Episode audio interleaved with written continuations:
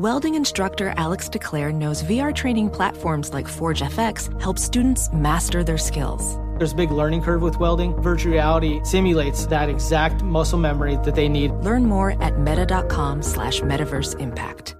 You know success when you see it. Or you think you do.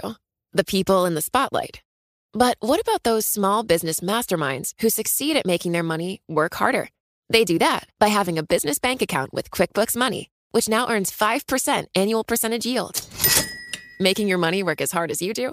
That's how you business differently. Learn more about QuickBooks Money at quickbooks.com slash 5APY. Banking services provided by Green Dot Bank, member FDIC. Only funds and envelopes earn APY. APY can change at any time.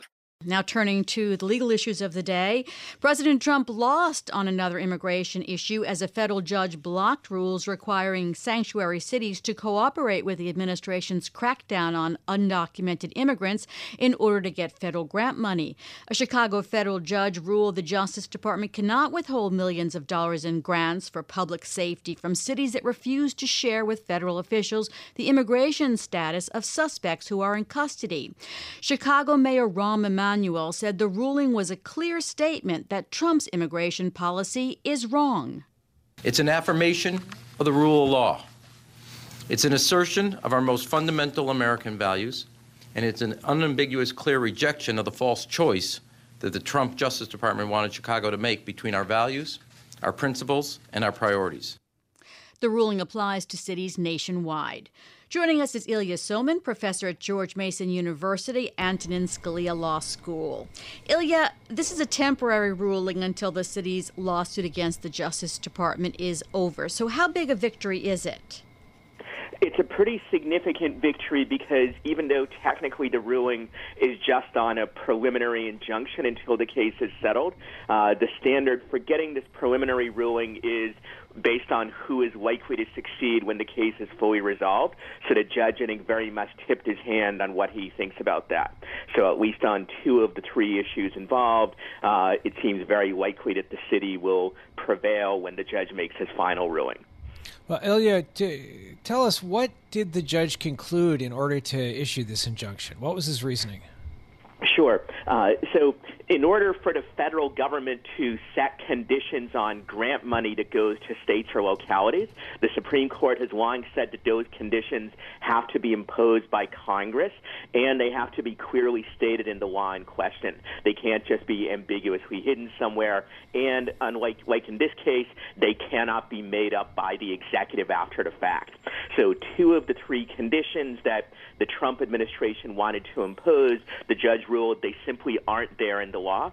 They're simply ones that uh, Jeff Sessions, the Attorney General, wanted to impose, but Congress never authorized it.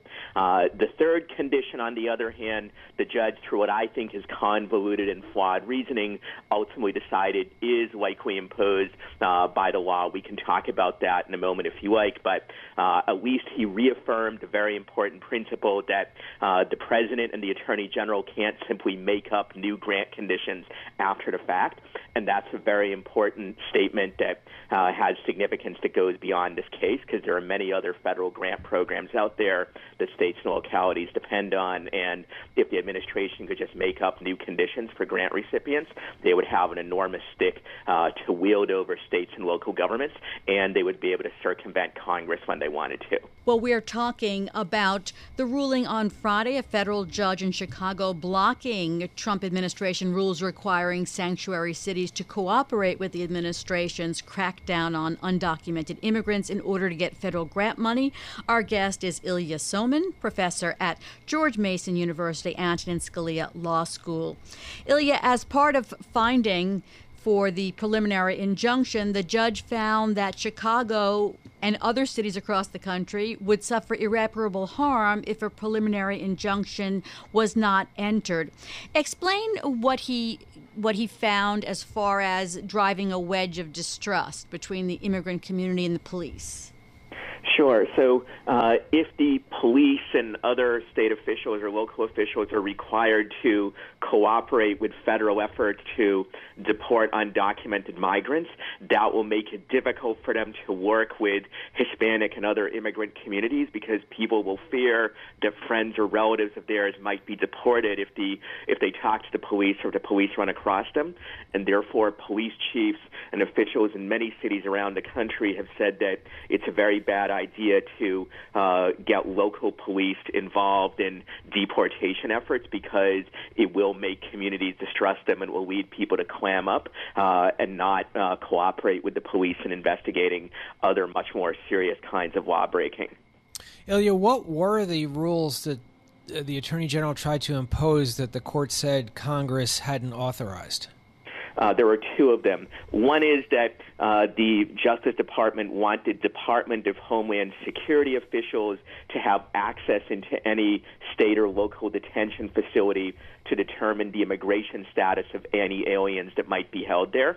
Uh, and the second one was that uh, they were supposed to give the Department of Homeland Security 48 hours notice before a jail or a prison releases a person for whom uh, DHS has sent over a detention request uh, so that DHS could uh, track the person and uh, snag them for potential deportation.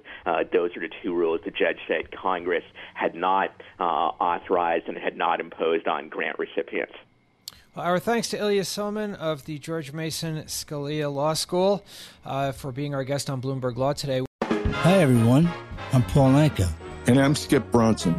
And what happens when two old friends take their decades of experience in the business and entertainment worlds and sit down with our buddies? You get Our Way, a brand new show from iHeart Podcast where we chop it up with our pals about everything under the sun.